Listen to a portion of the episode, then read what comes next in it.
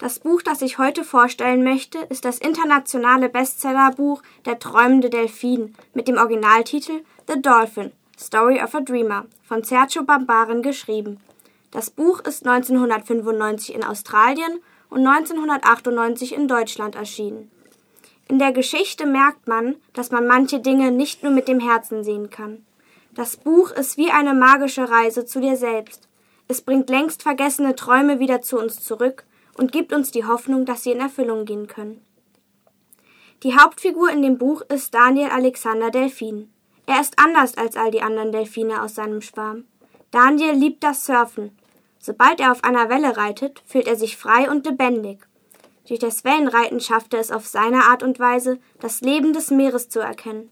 Als Daniel eines Tages von einem seiner Surfeinheiten zurück zu seinem Schwarm kam, fragt ihn sein bester Freund Benjamin Delfin, was er den ganzen Tag machen würde und warum er nicht einfach wie jeder andere Delfin fischte.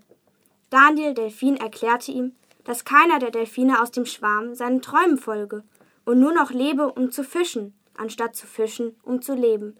Daniel probierte seinen besten Freund zu überreden, mit ihm zu surfen, wie früher, als sie kleiner waren.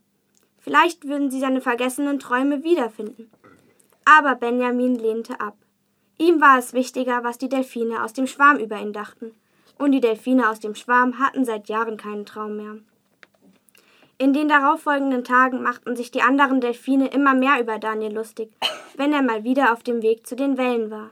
Denn Daniel war der einzigste Delfin aus dem Schwarm, der den wahren Sinn des Lebens finden wollte, und er suchte ihn auf seine Art und Weise. Als Daniel eines Tages mal wieder surfte, war irgendetwas anders als sonst. Daniel hörte eine Stimme, zuerst ganz leise wie ein Flüstern, dann immer lauter, bis sie klar und deutlich wurde. Ich zitiere Es kommt eine Zeit im Leben, da bleibt einem nichts anderes übrig, als seinen eigenen Weg zu gehen. Eine Zeit, in der man die eigenen Träume verwirklichen muss. Eine Zeit, in der man endlich für die eigenen Überzeugungen eintreten muss. Das, was Daniel hörte, war die Stimme des Meeres. Diese Worte beschäftigten Daniel die nächsten Wochen sehr bis er zu dem Entschluss gekommen ist, seinen besten Freund Benjamin und seinen Schwarm zu verlassen, um seinen wahren Sinn des Lebens zu finden. Aber Daniel wusste nicht, wohin er gehen sollte und was er machen sollte, um seinen wahren Sinn des Lebens zu finden. Als Antwort sagte das Meer, dass er seinen wahren Sinn des Lebens genau dann finden würde, wenn er auf der perfekten Welle geritten ist, und ermutigte ihn mit den Worten, ich zitiere, Gerade in der größten Verzweiflung hast du die Chance, dein wahres Ich zu finden.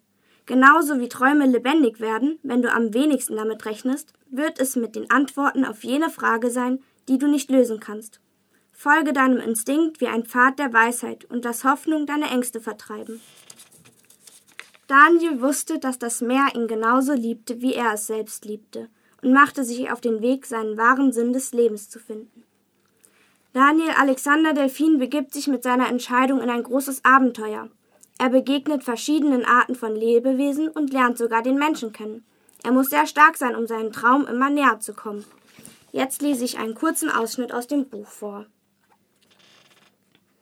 Am nächsten Morgen fand sich Daniel Alexander Delfin mitten in einem riesigen Ozean wieder.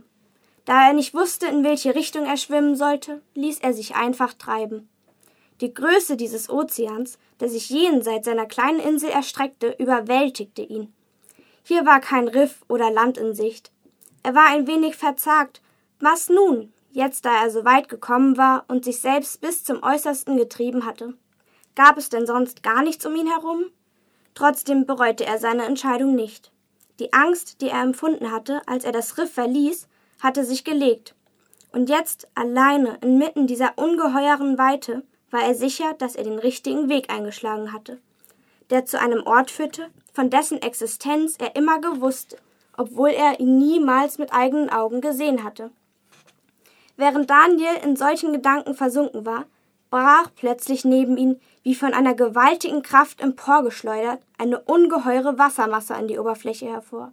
Unter der Wasserfontäne erblickte er etwas Riesiges, das zehnmal so groß war wie er selbst.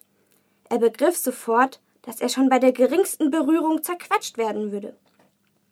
Noch nie hatte er etwas derartiges gesehen, aber er fühlte sich keineswegs ängstlich oder bedroht. Merkwürdigerweise war es fast so, als sei plötzlich ein alter Freund aufgetaucht. Unerwartet, aber willkommen. Wer bist du? fragte Daniel. Ich bin ein Buckelwal. Der freundliche Riese schwamm weiter. Daniel musste schnell schwimmen, um dicht bei ihm zu bleiben. Was machst du? fragte er. Ich ziehe nach Süden.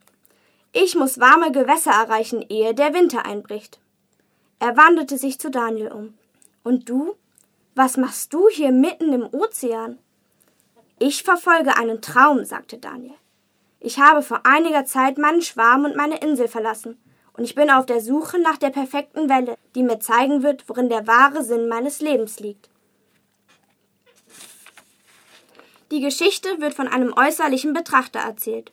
Immer wieder, wenn Daniel Delfin sich unwohl fühlt oder unsicher ist, spricht das Meer zu ihm. Das Buch ist sehr emotional geschrieben und regt die Leser zum Nachdenken an. Ich selbst habe das Buch sogar mehrmals gelesen und war jedes Mal aufs Neue begeistert, wie sich Daniel Delfin alleine seinem Sinn des Lebens stellt. Das Buch hat die Auswirkung, dass jeder von uns über sein eigenes Leben nachdenken kann und sich eventuell fragt, was eigentlich unser Sinn des Lebens ist.